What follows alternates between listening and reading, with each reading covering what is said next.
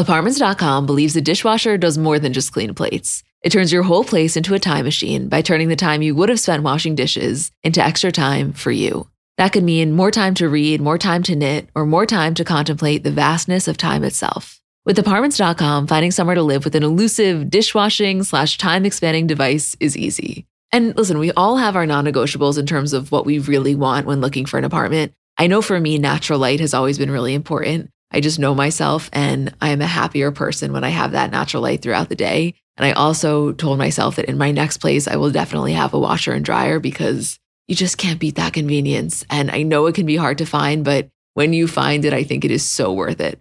Apartments.com hosts the most rental listings with over 1 million available units. And with comprehensive search tools and instant alerts, you never have to worry about missing out on the perfect place. To find whatever you're searching for and more, visit apartments.com, the place to find a place.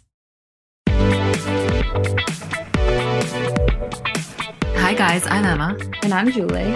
And welcome back to another episode of our Kardashian bonus show. Hey, Jewel. Hi, Em. I am still on a high from the Kim SNL episode, like our recording of it. I know. I love every episode we do. There was just something really special about that one where it was probably one of my favorite ones we've recorded in a long time. It was just something that I know we both wanted to talk about and could have talked about for forever. So to have not only a place to really discuss it at length together, but also I felt as though most people that were going to be listening were rooting for her. You know, it didn't feel like we had to I don't know, necessarily cater to potential haters. I feel like the general aura around people were that they were really excited about it. It was just an overall really positive experience, and I feel really lucky we were able to do that. Yeah, me too. Okay, so for this, we are back with Kourtney and Khloé Take Miami season two. We're going to do episodes six and seven together. But before we start on that, just a few quick things Kardashian wise we wanted to discuss that we didn't in Monday's episode. First thing I want to say, I don't know how this is physically possible because I listened back to the episode three times before we released it. You listened back twice, and neither of us realized that we somehow didn't mention that Scott was there at SNL. I don't know how I forgot that because I went into the episode being like, don't forget to mention Scott. Like that was such a huge piece of it for me. And then somehow I I just completely forgot to. We both did. Well, it's funny because when Isabel made the promo slides, like to promote the podcast, she made them before she listened. And so there's a photo of Khloé and Scott like linked arms and it says, you know, podcast 1011. And I was thinking we can't do that because so many people already called us out for forgetting to mention him. You know what's so funny about that too is that the two of them walking linked arm was one of the main things that I wanted to talk about in reference to him being there. Like seeing them together walking like that, it just felt so right to me. Well, I think that it's important context to have. Last week, last Friday, when we did our Kardashian bonus show, we didn't do an episode recap. We just did a whole kind of news roundup. And we spent probably a solid 10 minutes talking about the Hulu show and just hypothesizing different things and really wondering Scott's level of involvement.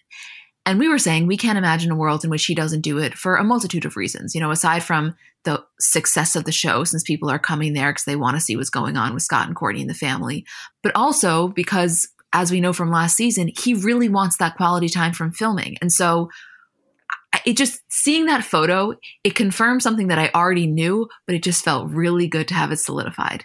It felt really good, especially for an event like SNL, where it was one of it wasn't just a family event. It wasn't just a holiday. It wasn't one of the ones that they normally do. Like this was one of the biggest nights they've ever had. So for Scott to be there, it wasn't just like, oh, everything's right with the family. It's like that place in the family is so unbelievably solidified, and nothing that happens is going to ever change that. Exactly. And another thing that I wanted to ask you about did you see the video of Corey and Kris walking outside of the plaza? He's eating a pretzel and they have a film crew following them. Of course I did. okay, yeah, duh. To me, that shows that clearly that was being filmed for the Hulu show. But I'm really curious what other parts of SNL, like the entire experience, were being filmed. Oh, I'm sure a lot of it. I was thinking about that as, as well. And I actually bet that the first episode that is released is going to be the behind the scenes and and Kim on SNL. It has to be, right? I I would bet money on it, yeah. The other thing I wanted to mention was when Khloé arrived in New York, I think it was Simon that posted a photo of them and he made the caption something like, Got Khloé to leave Calabasas for the weekend. And Kourtney commented on it, being like, Yeah, that is a really big deal. And Khloé responded something to the effect of, like, You know me, I never leave. And clearly it was all a very joking, lighthearted tone. But I was thinking for a second, that is so accurate. Like, out of any of them, I feel like we never really see Khloé travel unless it's going somewhere with Tristan, like when we would see her, of course, in Ohio or in Boston, or if we see her sometimes on these tropical vacations. I know she likes Turks and Caicos, but compare it to a Kylie or a Kim, a Kourtney, obviously a Kendall for work. I definitely think she factually leaves the lease, and that's not an observation I was necessarily so tuned into. I was just going to say the grip Tristan must have had on her for the one exception of leaving Calabasas to be to go to Cleveland. Right? That's next level. Yeah. But I'm thinking, like, once you saw that comment, didn't you really think, aside from when she's on the beach, we never see her going to Florence or to the Amalfi Coast like Kourtney does on these summer vacations on a yacht? I mean, I'm sure there are some things that she doesn't document, but not really. Yeah, she really is such a homebody. Yeah, I wonder why. I mean, I know a lot of it has to do with probably the fact that she loves her routine and she's spoken about that a lot, but she has the luxury where she could replicate that routine somewhere else. I guess, I don't know, maybe traveling is a little bit stressful for her. I was going to say probably just the element of control and being able to control her environment. She doesn't want to leave. Yeah, that's something that I would love to ask her about. Add that to the list for the eventual interview. you got it, kid.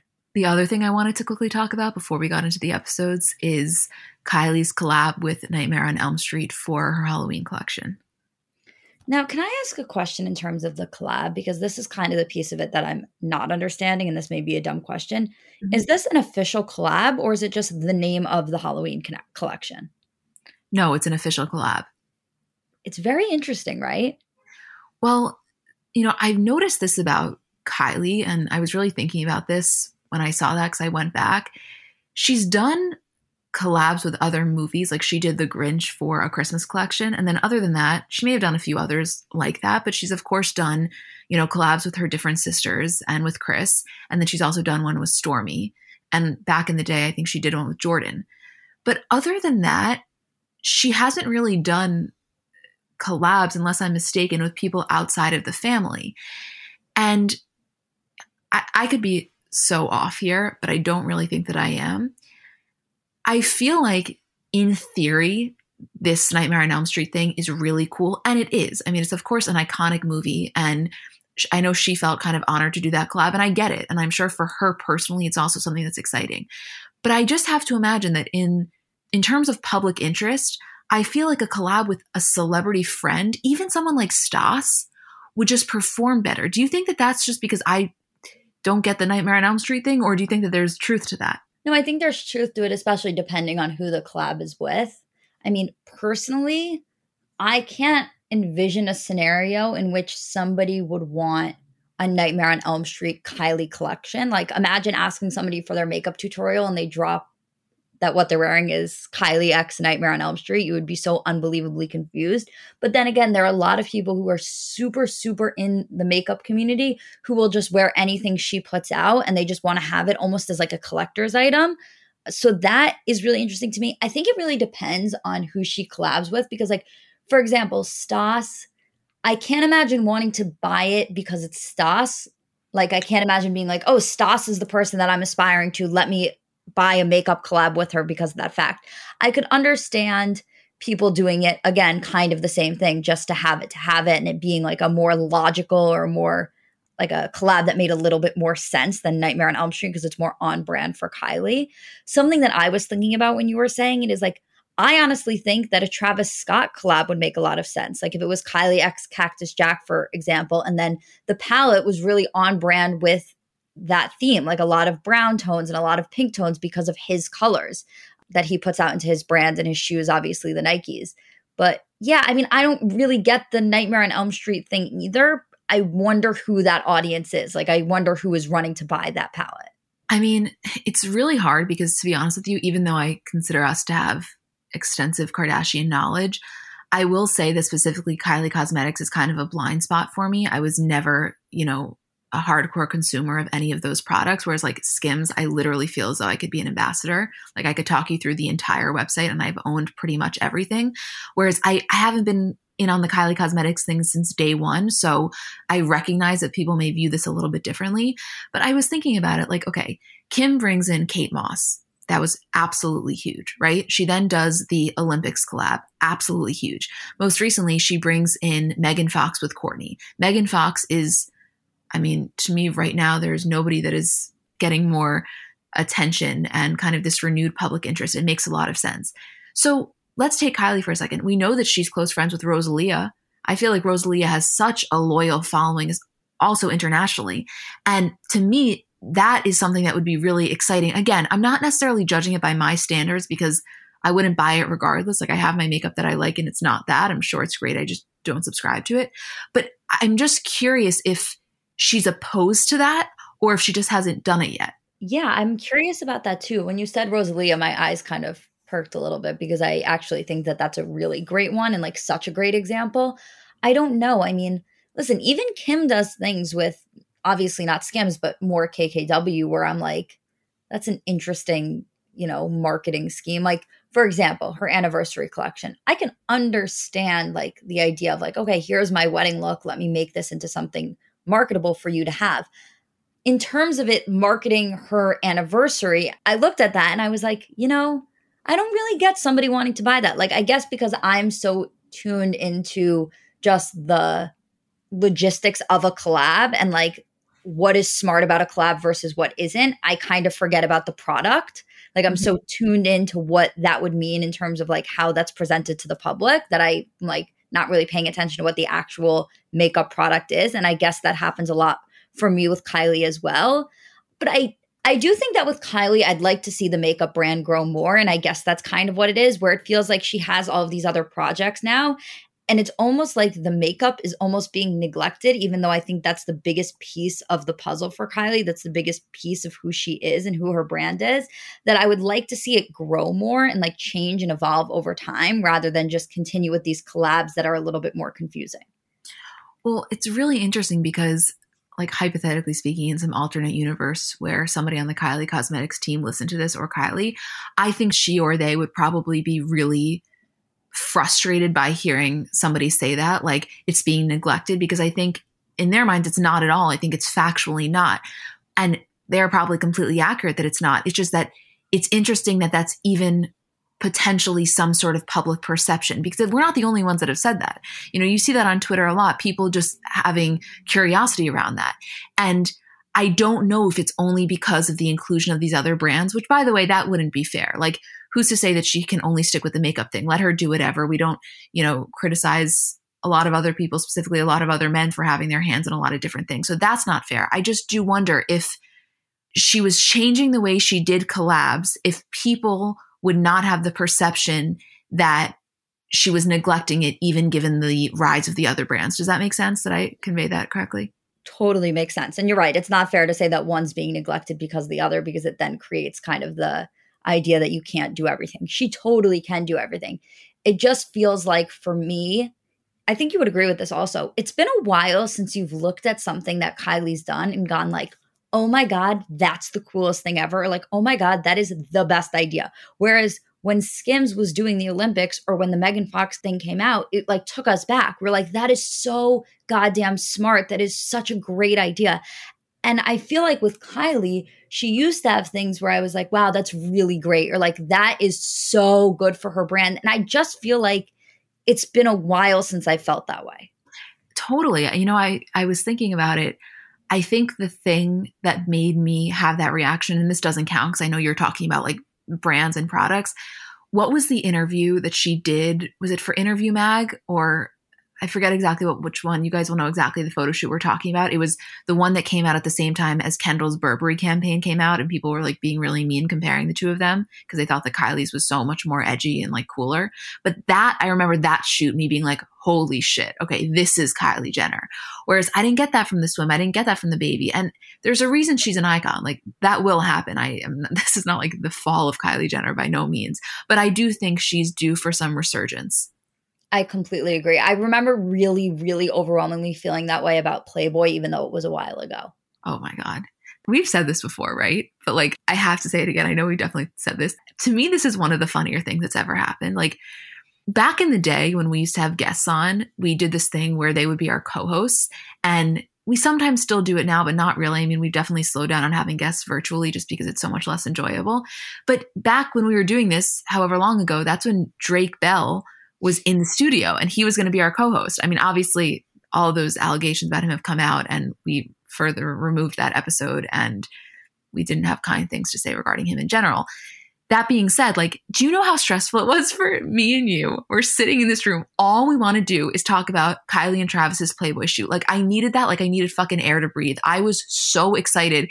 And we get there and we're with Drake Bell, who understandably could not have given less of a fuck to the point where we recorded a separate segment about it, which we never did. Like, back in the day, that was unheard of because we were like, we need to have the space to freak out about this without judgment in retrospect, I am incredibly, incredibly, incredibly grateful for the fact that we did not discuss anything about Playboy or Kylie Jenner in Playboy with Drake Bell.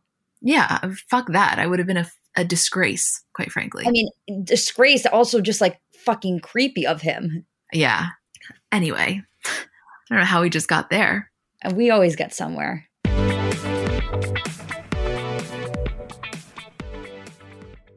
So the weather is finally getting a little warmer. And one of the most fun parts about the seasons changing is kind of the wardrobe revamp that comes along with that. And if you're looking to update your wardrobe without spending a fortune, I want to introduce you to Quince because I really think that they do quality essentials kind of better than anyone I found. And I've told you guys about them before, but specifically as the weather is getting warmer, their linen dresses, like such an easy throw on, so comfortable, such good quality. To me, if you put on a linen dress with a pair of white sneakers, a little cardigan over your shoulders, to me, that is such a chic look. Also, their washable silk blouses, they are so comfortable, but you look so put together. They have great like scoop neck t shirts, just comfortable, easy staples. Like that is what I like about them. I think that you can really build just a quality wardrobe collection with their essentials. And the best part is that all Quince items are priced 50 to 80% less than similar brands. So by partnering directly with top factories, Quince cuts out the cost of the middleman and then passes those savings on to us. And Quince only works with factories that use safe, ethical, and responsible manufacturing practices and premium fabrics and finishes. Get warm weather ready with Quince. Go to quince.com slash CBC for free shipping on your order and 365 day returns. That's Q-U-I-N-C-E dot com slash CBC to get free shipping and 365 day returns. Quince.com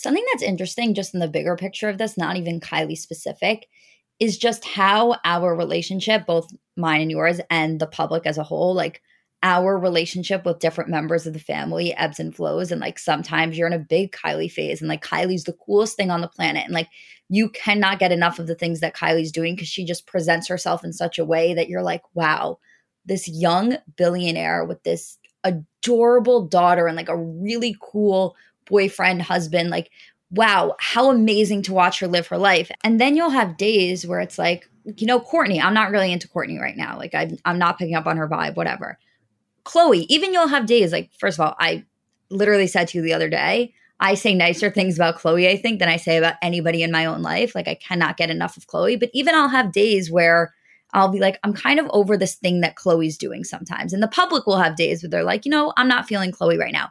So it's so interesting the way our relationship with them always just ebbs and flows. And at any given time, you could be kind of not thrilled with one and overly thrilled with the other. And then that could switch the next day. Totally. And it's like so crazy and almost embarrassing that we have that. But at the same time, like I'm past the point of trying to analyze, you know, if it's weird that that happens. I think at this point, these people have become like figures in your mind to a certain extent. Right. Like even take Kendall, for example, she's so constant in terms of what she gives us.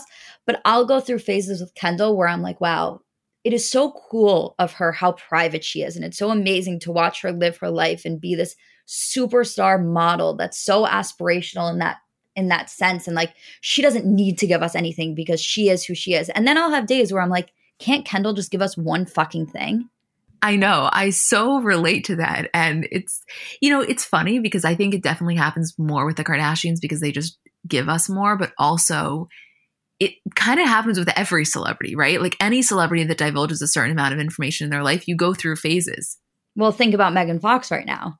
Totally. That's different though, because so much of it is she's just more in the public. Whereas the Kardashians, they're always equally as much in the public. Right, of course. But it's like with Megan Fox, and I'm sure we'll talk about this on next week's episode or more. But with Megan Fox and Machine Gun Kelly in the beginning, it was like, wow, they are the hottest couple in the entire world. I want to watch them do everything. I want to watch them be obsessed with each other. And to an extent, it's still kind of like that. But the more oversaturated they become and the more you find out about them and the more they open their mouths and speak, you're kind of like, okay, let's relax here. Like that GQ interview, it was like, you had me and now you're starting to lose me. Well, there was a really funny tweet. I want to pull it up that Julie sent today. It was from Box Top. Megan Fox, Machine Gun Kelly, bravely answering the question Is it possible to be so annoying you stop being hot? Which, like, in all fairness, personally for me, with her, the answer is no. Let me be very clear. We'll talk about this on Monday. I don't mean to get off track. I don't find it annoying at all because I think that, okay, you're this massive celebrity. You're having a total public resurgence. Everybody is interested, whether it's because they love you or hate you. And you do an interview with GQ and they ask you a question about your love life. You're going to communicate it in the way that you really feel with the intensity and whatever. So, how could I be annoyed for her sharing how she feels? I just definitely am like, wow, that is not necessarily, in my opinion, aspirational, but teach their own. right. Like, for me, with the GQ thing specifically, because I think this is the first time that I've really been thrown off by their relationship or like found it in a way where I'm like, okay, yeah, it's hot, but like, why are you guys being weird about it? Like, like in that one quote, in that one quote, I think this really did me in. In that one quote where they're like saying that Machine Gun Kelly smelled like weed, and Megan Fox pointed it out, and he was like, "I am weed," and she was like, "That's so cool." I, like, and everyone's like, "How? What? Like, why did that happen?" Or like, or like when they're talking and they're like, "We didn't even kiss the first night; we just like breathed into each other's mouths." It's like what? Why?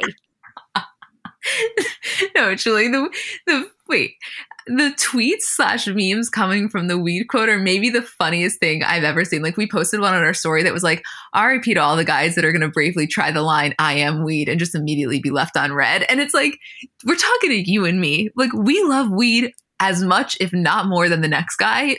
but like, there's something about celebrities where at a certain point you just want them to plateau and like stay in that safety zone where it's like, okay, Megan Fox, you saying on the VMAs that like you're gonna wear whatever he, whatever Machine Gun Kelly said, like whatever Daddy says, go like so hot. Stop right there. Like literally stop right there. Stop talking. Keep it exactly like that.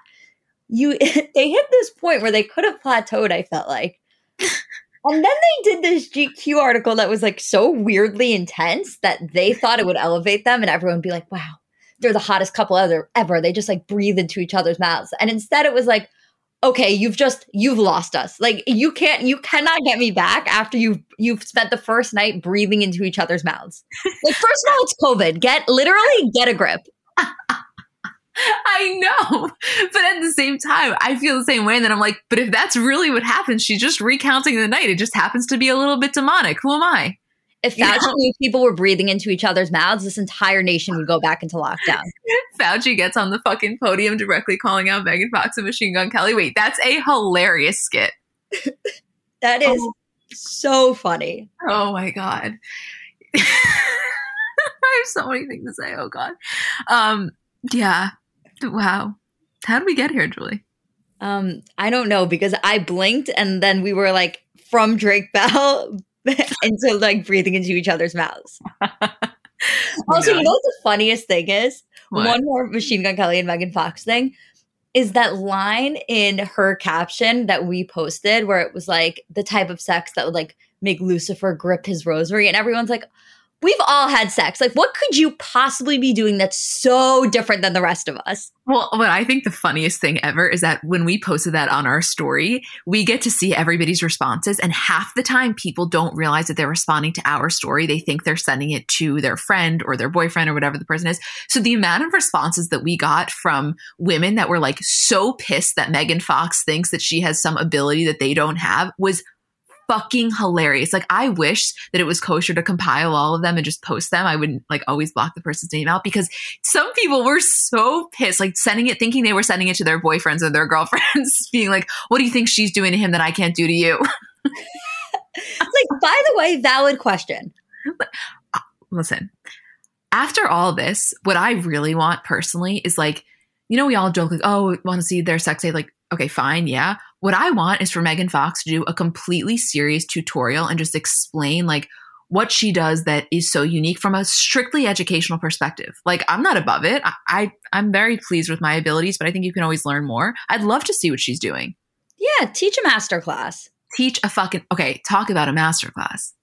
No, by the way, let's bring it full circle. That's a Kylie collab I would be interested in. Yes. Do makeup while Megan Fox teaches me how to have sex. Yeah. Honestly, Julie, brilliant. Who do we talk to about this? Both Kylie and Megan Fox. Okay. Great. Get them on the phone immediately.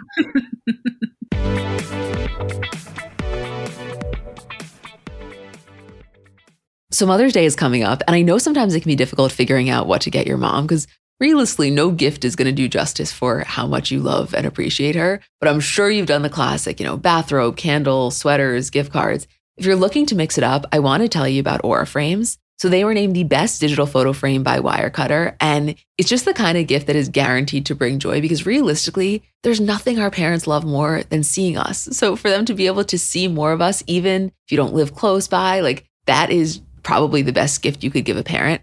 They're Wi Fi connected. They come with unlimited storage, so you can share as many photos as you want from your phone to your mom's frame. And it's easy to set up. It takes about two minutes to set up a frame using the Aura app. We have one in my kitchen, and every time my dad comes down for breakfast, like it just makes him so happy. There's pictures of me, pictures of me and my parents when I was little, pictures of my grandparents. Like I think as a parent, you never get sick of that. And it's just the kind of gift I know she will love. Right now, Aura has a great deal for Mother's Day. Listeners can save on the perfect gift by visiting auraframes.com to get $30 off plus free shipping on their best-selling frame. That's A-U-R-A frames.com. Use code CBC at checkout to save. Terms and conditions apply.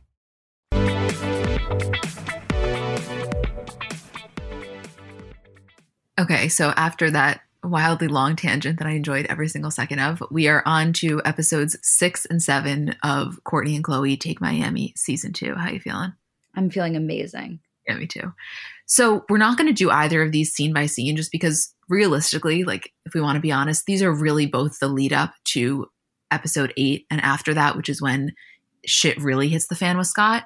But as we know, Khloé left. That's where we left you guys off last week. And now Kim is in Miami. She's wanting to help Kourtney with the store and with Mason. And that's really what we're getting in this episode. But what's highlighted a little bit more is Kim and Kourtney's relationship because, as they said, you know, here, like they were so close growing up. It was the two of them. Obviously, they were the two firstborn and they did everything together. They were basically raised like twins. And not that that relationship has gone away, but obviously Kourtney and Khloé have gotten so close at this time. And so what you were seeing here was one, Kim coming to help, but also like them really bonding again.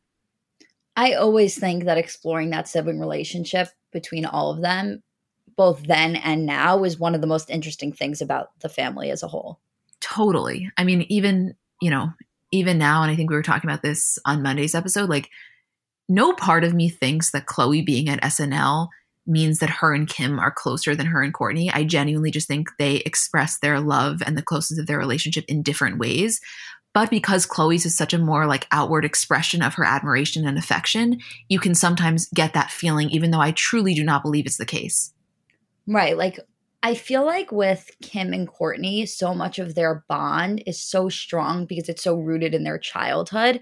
And of course, Khloé had a very similar childhood, if not the same childhood to Kim and Kourtney, but they had such an intense bond from that young age that, like, that's a for life thing, obviously. Obviously, you can say, like, they're sisters. Of course, it's a for life thing. But to be raised in that way, like such twins and so close and everything together, that sticks with you. And I'm sure they still see themselves like that in a lot of ways, especially as being like the two oldest in the family and having so many younger siblings. And I think with Khloé and Kourtney, they have this bond that, you know, the their 20s were so defined by each other and this like crazy antics and this crazy closeness that they had that that also will never go away. And for Khloé and Kim, I think their bond has really been solidified by this kind of late in life stage and this parental stage that they're in. So it's interesting to kind of see that relationship and how it's ebbed and flowed over the years and changed a little bit, but also how it's been defined by the different stages of their lives. Oh, completely. And they've spoken about that, obviously, like just on a really superficial level, how Kim and Khloe have more similar parenting styles than Kourtney, and how that contributes to just, I don't want to say the level of closeness, but potentially some of the ways in which they, you know, operate. And I know this is kind of unrelated because he's nowhere in this episode, but I always think about Khloé and Rob because Kim to Kourtney growing up, I, I think similar is Khloé to Rob, you know?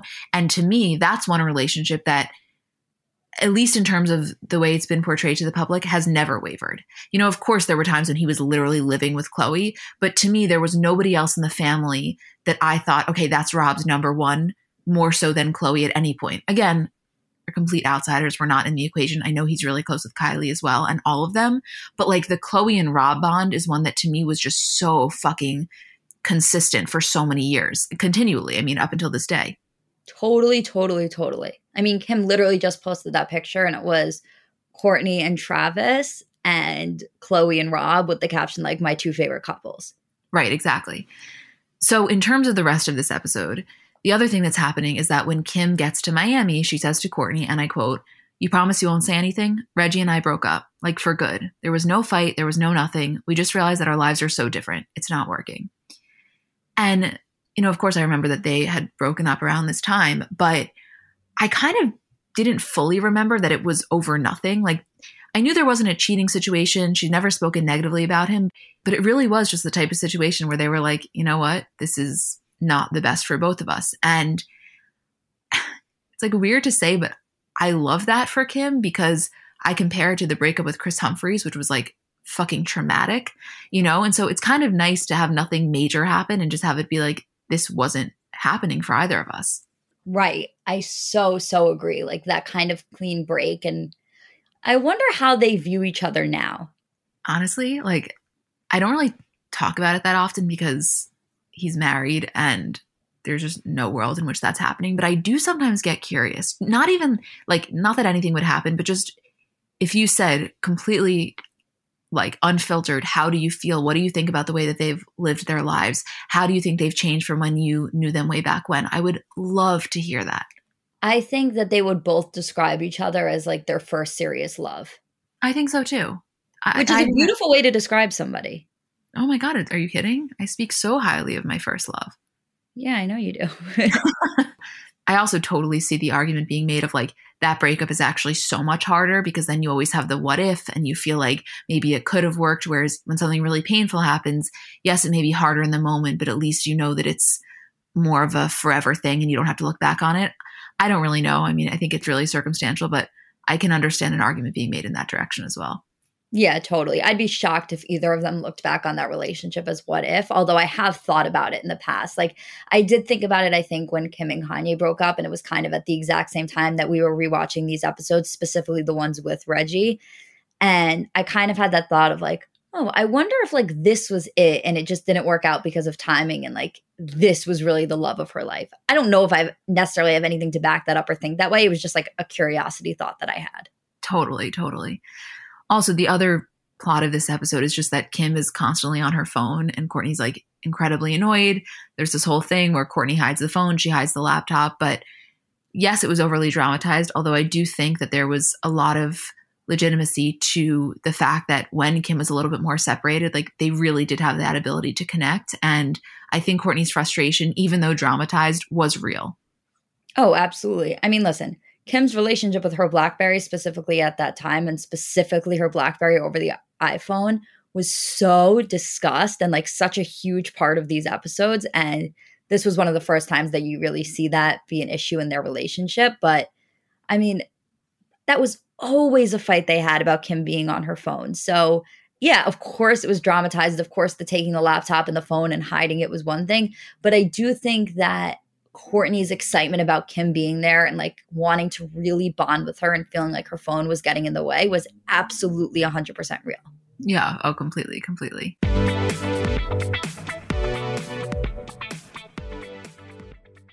Shout out to Astepro for sponsoring this episode and providing me with free samples. So, I don't know if you guys suffer from allergies, but kind of a new development in my life is that I apparently do. I didn't used to, but in the last few years, I've noticed specifically as the seasons change that I start to have allergies. And to me, there is nothing more uncomfortable than that feeling of nasal congestion. Like you just don't feel like yourself. And I was really looking for something that worked because so much of this stuff doesn't work. And I found Astepro to be really helpful. So I think it could be for you too if you deal with this kind of stuff. So Astepro is a first of its kind nasal allergy spray. It's the fastest 24 hour over the counter allergy spray, and it starts working in 30 minutes while other allergy sprays take hours. Astepro is the first and only 24 hour steroid free allergy spray.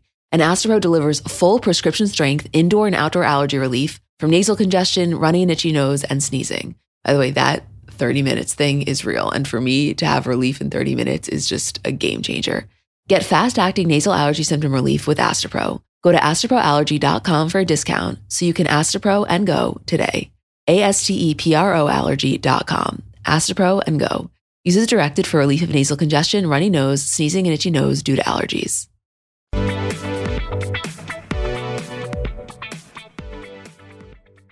So, this next episode, episode seven, again, we're not going to go through this one scene by scene just because I don't necessarily think it would be enjoyable for you guys to do it in that way. But to me, this is really the episode where you get to see that Kourtney's denial of Scott is not just something that Kim and Khloé are making up. Like, this is really one that highlights it as a very real and very concerning thing. No, totally. I mean, this is, I think, also one of the first episodes since Mason's born where that denial is really full on display because you pair it with the way that Scott's acting. And, you know, previously, I think Kourtney was really good, good as a loose term, at ignoring the things Scott did. Like it wasn't like she was in denial about them. It was like she was just like, I can't be bothered by that. And I think that once Mason was born, Scott really stepped in as a dad in the way that I don't think Kourtney was expecting. And not necessarily in the way that you would want in terms of like just being extremely responsible and there and present. But I think in the way that he loved Mason so much, and Kourtney could really feel that, and that really took the place of any worries that she had. And I think Kourtney really used that as a cushion to be able to be in denial about Scott's behavior. And it was kind of like, how could he love my son this much? And how can he be this good of a dad in my eyes and me have concerns about his behavior? So I don't think she was even actively ignoring these things. I think she was just so pleased with who Scott was at this short period of time that that denial was so real and so present. No, it's completely accurate because even throughout all of this, nobody could say that he wasn't an attentive father to Mason. You know, that was very real. There's a part of me that wonders how this would have escalated if Kim or Khloé weren't there.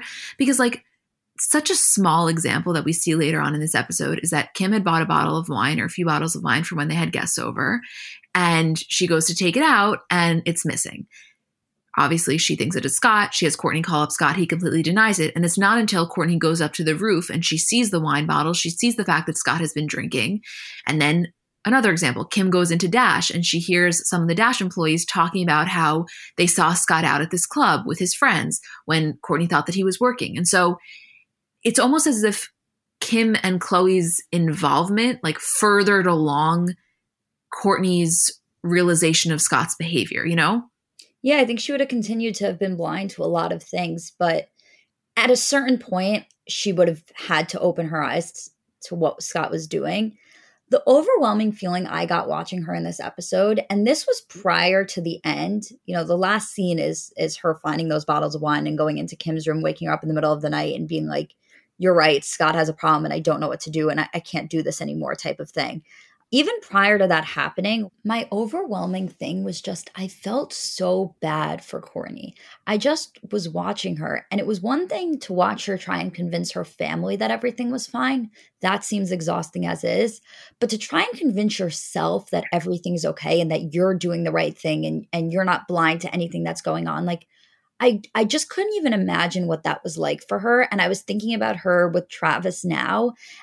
And I wonder if there was a certain point in the beginning of her relationship where she was just like, wow, I've never done this. Like, I've never been in a relationship where it wasn't just me constantly having to, to defend the other person and defend my position. No, a thousand percent. And I think that what happens also is that the defensiveness becomes so exhausting and it's like a direct pipeline to resentment, you know?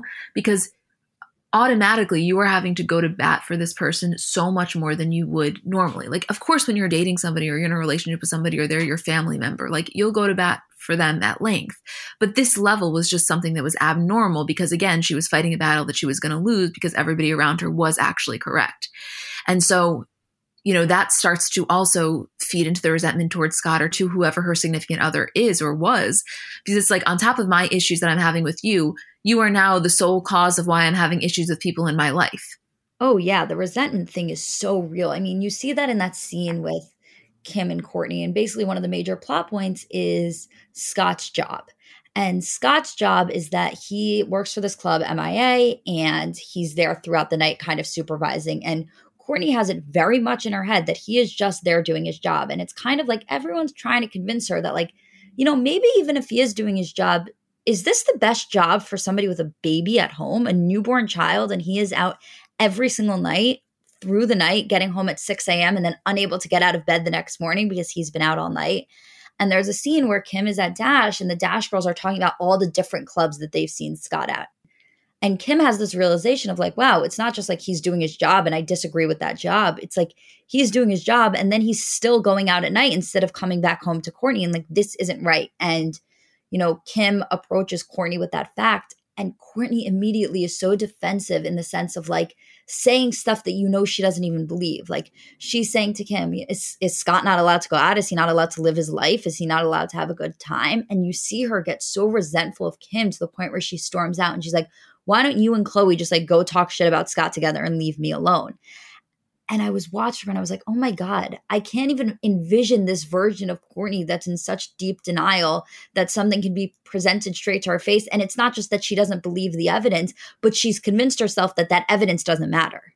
Exactly. And it's so true about how that is quite literally the polar opposite of anything we ever see from Kourtney now. If anything, her criticism in recent years is that she was so you know, overly critical of him and she had him on such a tight leash. And it's like, when you look back at these scenes, I wonder why she went to bat for him for so many years for things that were factually incorrect, you know? Yeah. I mean, it seems exhausting. It really does. And I do think she really loved him. I, I don't think it was just like this is the person she's with and she was trying so hard to make something work that wasn't going to work.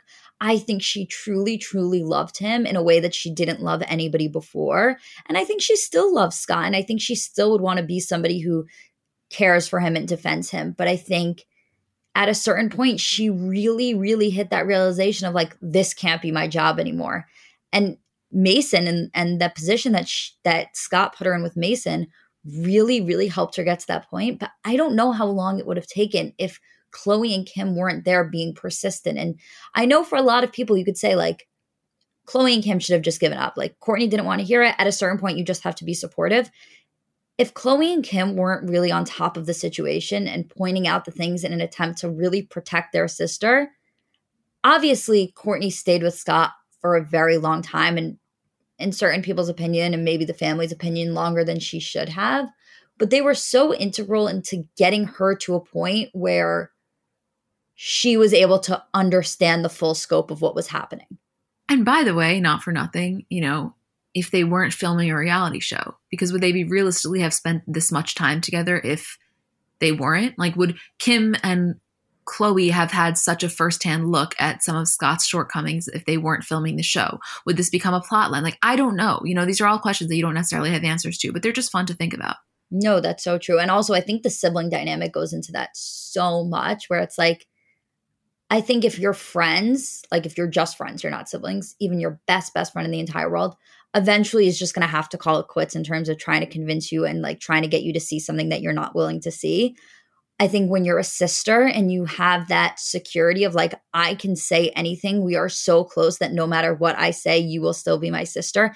It allows you to keep going and going and going and digging and trying to get that point across because you know that there's no point in which Kourtney says to Kim or Kourtney says to Khloé, our relationship is done. No matter how mad they got at each other, no matter how long Kourtney wanted to go without speaking to one of them, that just wasn't a realistic possibility of something that was going to happen. Right. And thank God that it wasn't because it was the very thing that was allowed that allowed them to continue this in the way that they did. Right. And you know what? It was also sad for Scott. Like, it was really sad to watch somebody who so clearly wanted to do the right thing be entirely unable to or unwilling to. Like, he wanted to be a good dad. He wanted to be there for Kourtney. There's a scene where he's talking with his friends and he's saying, like, you know, Kourtney's not there. He's just literally telling his friends, Kourtney is the greatest thing that ever happened to me. The worst time of my life was when I didn't have Courtney. And I do think that he genuinely meant those words. And that's why it was so sad to just watch him continuously screw up and screw up because I don't think he wanted to. Totally. And listen, that's why, just to take it really full circle back to our original conversation, that's why watching these episodes now is significantly easier when we have just seen the photo of him and Khloé linked arms because even though they are not together, him and Kourtney, like all's well that ends well. Absolutely, yes. Yeah. Anyway, so next week we'll be back with episode eight and go from there because shit really hits the fan. But this was fun. I I, I really just enjoyed doing this. Me too. we always have so much fun. Yeah, we, we had the best time. We had to. We were, we were this other group chat with Isabel and a few of other, our other friends, and we were voice noting in it the entire morning. And then we're like, okay, sorry, we're stopping voice noting now. We have to go record. And we get on here, and we're like, are we ever just not talking? No, never actually like the thing that I have to say about that is that we will literally spend one hour apart and so much will happen that like we'll catch up as if we haven't seen each other in a week. And it's every single time it happens, it catches me off guard. No, the funniest example, the last thing I'll say is that when we were in Florida, Julie and I went for a walk in the morning and Isabel stayed in the room. She didn't feel like going. And we get back from the walk and Julie and I had brought back lunch and we sit down and we're like, okay, so. And we sit her down for probably 20 minutes and fill her on everything that happened on this one hour walk. And she was like, oh my God, I'm so glad for that debrief. And then we like all took a step back and we were like, are we okay? We were apart for an hour. What could have happened? But of course, the entire hour walk, we had like a million different conversations analyzing every aspect of everything. We were apart for an hour. And we had to have a catch up lunch. That is yeah, ridiculous. No, it's it's ridiculous. It's ridiculous. Yeah. Well, I think I'll have a podcast, huh? Huh. You're right. okay. Well, we love you guys so much. And I don't know when this episode comes out, if it's going to be on Wednesday or Friday. We were really trying to get it up earlier in the week since it wasn't since it was a little bit more topical but that is our goal. I, I don't know what's going to happen with the editing process and with our producer since our schedule is for friday but we wanted to try to surprise everyone and do it on wednesday. So you'll see when this comes out if it's on wednesday or friday. But we love you guys. Thank you for listening. Thank you for letting us do this. And i don't know we just feel really lucky and grateful